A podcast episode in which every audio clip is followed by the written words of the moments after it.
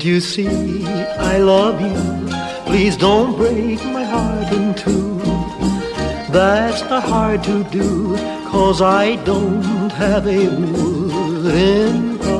When Elvis Presley entered American studios via the back door in January 1969, he was stepping into unfamiliar territory.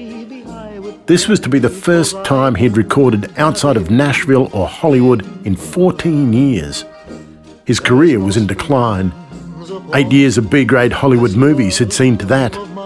The revolutionary forces that he'd personally unleashed a decade before were now being channeled through the Beatles, the Stones, and Dylan.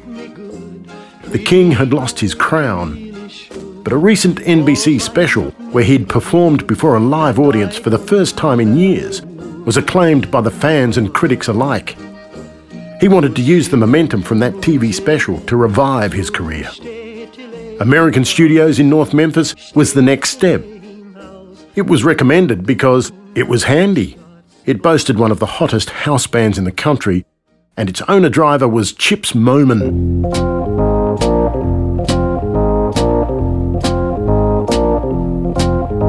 Moman had had a bitter experience as a founding member of the legendary Stax label across town. He was squeezed out just as it was beginning to prosper and was determined to never let that happen again. An accomplished guitarist and songwriter, he loved nothing more than creating hit records in his own ramshackle little building. He was good at it. In just over five years, American studios placed more than 100 songs on the Billboard charts. The only one who could ever reach me was the son of a preacher man.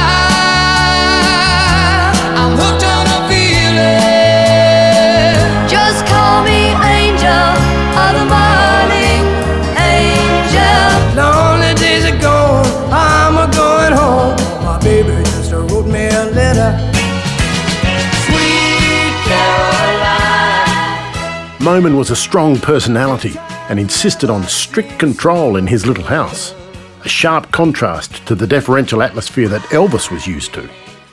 His first move was to clear the studio of the entourage of minders and helpers known as the Memphis Mafia. If Elvis was to bare his soul, there could be no security blankets around. Moman had a reputation for being abrasive, but when the sessions got underway, he directed Elvis firmly but calmly.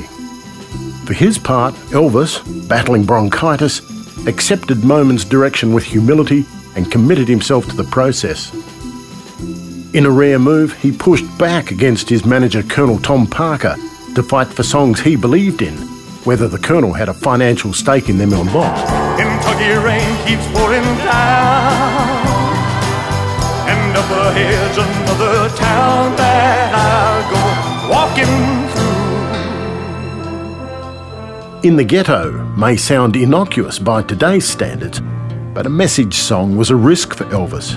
He balked at it initially, but with some encouragement, he recorded it. As the snow flies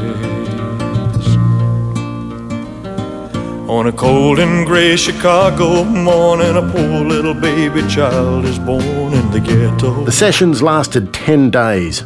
On the final day, at 4 in the morning, they began recording Suspicious Minds. Three hours later, musicians began filing out of American studios, buzzing with excitement. Elvis was elated. It became his first number one hit since 1962 and provided the springboard for a triumphant season at Las Vegas just six months later. A soul hit, complete with a Beatles style false fade, suddenly Elvis was up to date. With cracks already appearing in his two year marriage to Priscilla, Elvis sings with conviction, and Chips Moman's house band rises to the occasion. We're caught in a trap. In their 500 greatest songs of all time, I can't walk out Rolling Stone call it his masterpiece. because I love you too much, baby. The crowning glory of Suspicious Minds, for me at least, is the female chorus.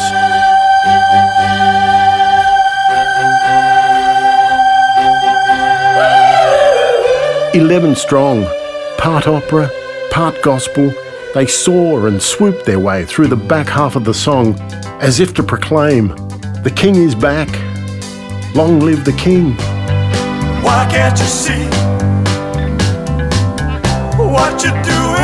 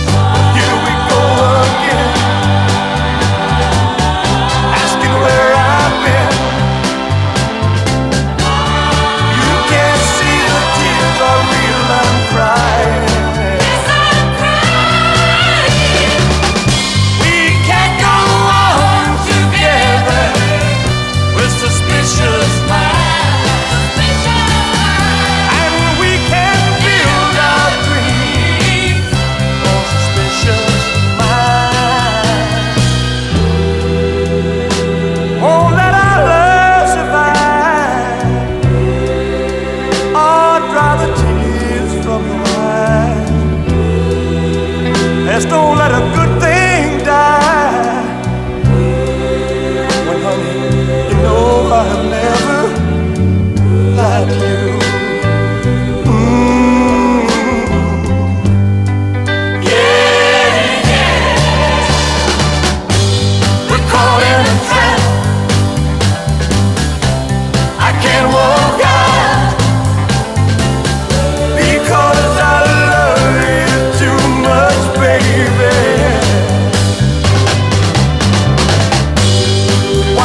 see.